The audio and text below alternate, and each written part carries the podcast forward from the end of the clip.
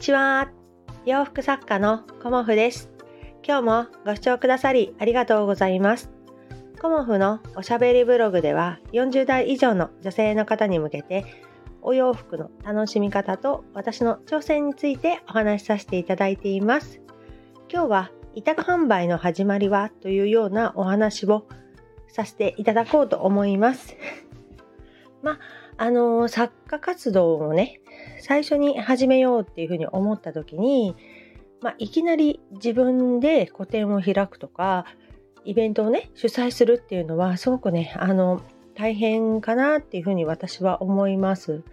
で、でも、あの、やっぱり販売のね、最初ってどんな感じだったのかなっていうふうに思われる方もね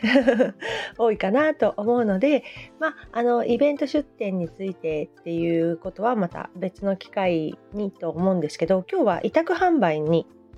あのついてお話しさせていただこうかなと思います。で私はね今までこう何箇所か委託販売をさせていただいてきたんですね。でその経験をちょっとお話しさせていただこうと思うんですけど委託販売の始め方っていうのは、まあ、大きく2つに、あのなるんですけど、自分からこう、委託販売してくださいっていうふうにお願いしに行くっていう、あの、自分が行動してっていう場合と、あの、委託販売してくれませんかっていうような感じで、ご連絡をいただいて、あの、スタートした場合が2種類あります。で、最初の私、委託販売をさせていただくことになったのは、えっ、ー、と、鎌倉のね、あの、おなり通りの、あの、雑貨屋さんだったんですね。で、そちらは、本当に、あの、皆さんご存知のという感じで、あの、有名な、あの、鎌倉ではね、有名な雑貨屋さんだったんですよね。で、私は最初ね、あの、こう、私の、あの、もう何て言うの作品を置いていただけないですかっていうような感じであのオーナーさんに直接伺ったっていうのがあのやっぱり委託販売の最初でした。うん、でまあね私の母にしてみればねいきなりそんなところ行けるんだみたいなね。あんたはすごいねみたいな感じで私のことをねびっくりしてました。うん、なんかその飛び込み営業ですよね。言ってみれば、うん、飛び込み営業みたいなことをあの本当はねアポを取ってちゃんと予約させていただいてっていうのがやっぱり正式なルールだとは思うんですけどあのその頃ね私ねビジネスのビの字も知らなかったというか あのこうね個人で営業していくとか販売していくっていうことがね、何にもわからなかったんですよね。だから、まずはね、お話を伺うような感じで、ちょっとね、あの、門を叩かせていただいたっていうのが最初の始まりでした。うんで、そこでね、あの、オーナーさんが、あ、じゃあお洋服持ってきてみたらっていうようなことをね、声をかけてくださったのが、そちらのね、あの、委託販売の始まりでした。うんで、そこから、あの、横須賀のお店さんにもあの置いていただけることになったんですけど横須賀のねお店さんはあの今度ねお店をオープンするからぜひ置いていただけませんかっていうような感じでそちらのねオーナーさんにはあの声をかけていただきました。うん、でまあ、そのオーナーさんのとはね、あのー、別のグループ店のね、出店をご一緒させていただいたっていうのもあって、そのご縁でね、委託販売がスタートしたっていうこともありましたね。うん。で、あの、浜松の方のね、あの、去年個展させていただいた、あの、オーナーさんにはね、まあ、私から、あの、ちょっとお邪魔、まあ、家からね、実家からすぐなので、もう200メートルぐらいかな。うん、オープンっていう風に書いてあったので、それがね、オープン日が私の誕生日だったんですよ。うん、だからね、何かこうご縁を感じて、あの、門を叩かせていただきましたら、あの、中学校のね、先輩だということで、うん、そこでね、あの、委託がスタートさせていただいたっていうような流れもありましたね。うん、で、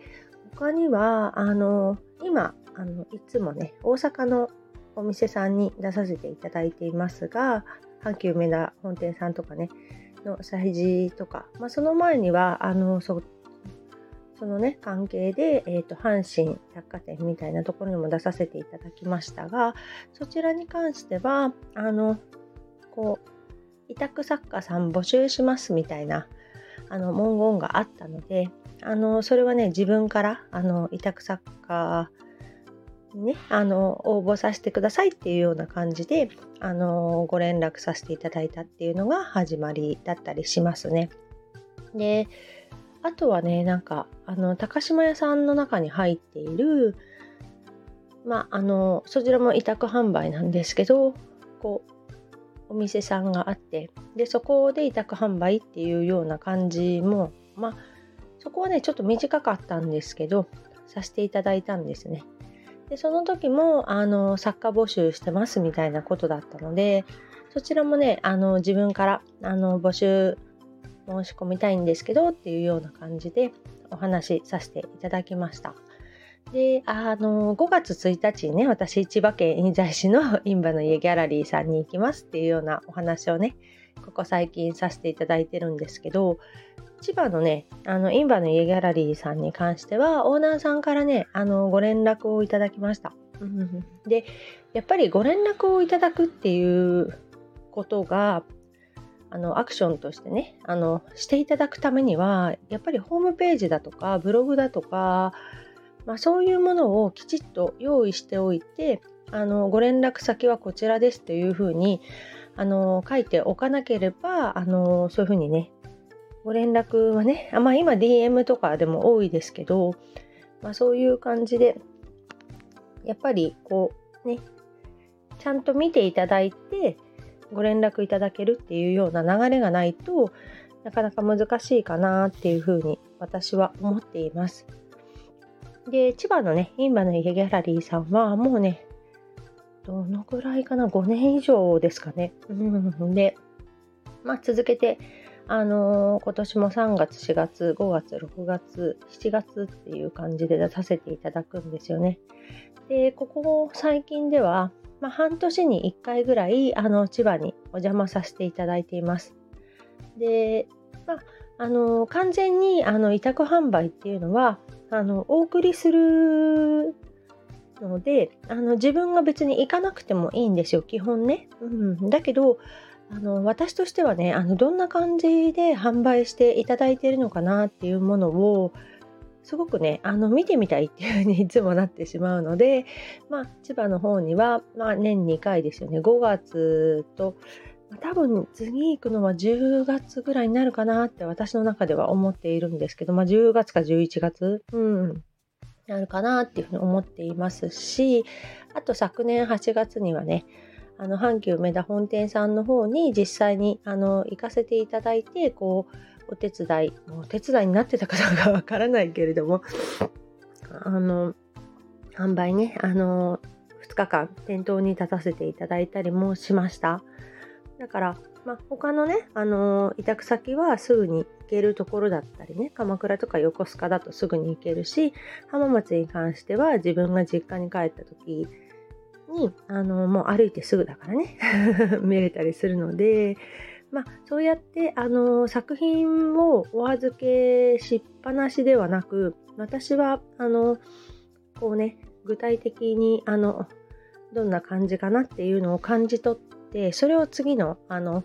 納品に活かせるような感じで委託販売をねさせていただいていました。うんやっぱり最初からあの自分で全て販路を見つけてこう販売していくっていうのは私にとってはねすごくあの大変なことだったのとあと子供があの小さかったんですよね。でコモフを始めた時が娘が小学校1年生に入った時だったので、息子はまだ幼稚園でしたし、まあ、体がね、すごい息子は弱かったので、しょっちゅうね、熱を出したり、喘息発作が出たりということで、なかなか、あの、イベント出店っていうのが、私はね、難しい状況だったんですよね。だから、あのイベント出店というよりも当時の私のスタイルは委託販売っていう方がすごくね子育てと両立するのにもとてもねありがたかったですね。うんでまあの子供たちが中学生ぐらいそうですね上の子が中学生になった時に初めて個展をさせていただいたんですけどやっぱりそのタイミングだったからこそあのできたのかなっていうことも思いました。まあ息子はね当然娘が中学生だと息子は小学生なんだけれどももう高学年になっていてであのまあ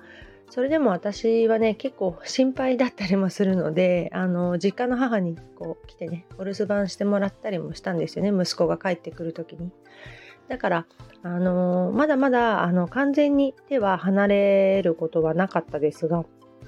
だんだんこう子どもたちが中学生に入るタイミングで私はもうその委託販売を卒業して古典スタイルっていう風には変えてったんですけどまあいろんなねハンドメイド作家さんがいらっしゃるので一概にねこれがいいですよということは言えないんですけどこうご自身のあの活動とあとまあ子育てとかあとハンドメイドを副業にしている方ってやっぱり本業があると思うんですよね。でそのバランスが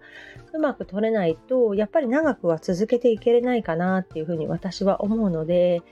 で長く続けていくことであの成果が出てくるっていうこともあるのでそういうことも含めてねあの自分のこうやりやすいあのその時その時でねあのやり方を見つけていっていただけるといいかなと思いました。うん、最初はやっぱり委託販売とてもねあの作家として活動し始めるのはとてもありがたかったですし今と、ね、今のこの時期に関しては、まあ、私委託販売と古典スタイルと両方させていただいてますがあの全部を古典にするっていうこともとても大変なのでこう委託販売があることによってねあのこう自分がね全部売りに行かなくても販売してくださる方がいるっていうのは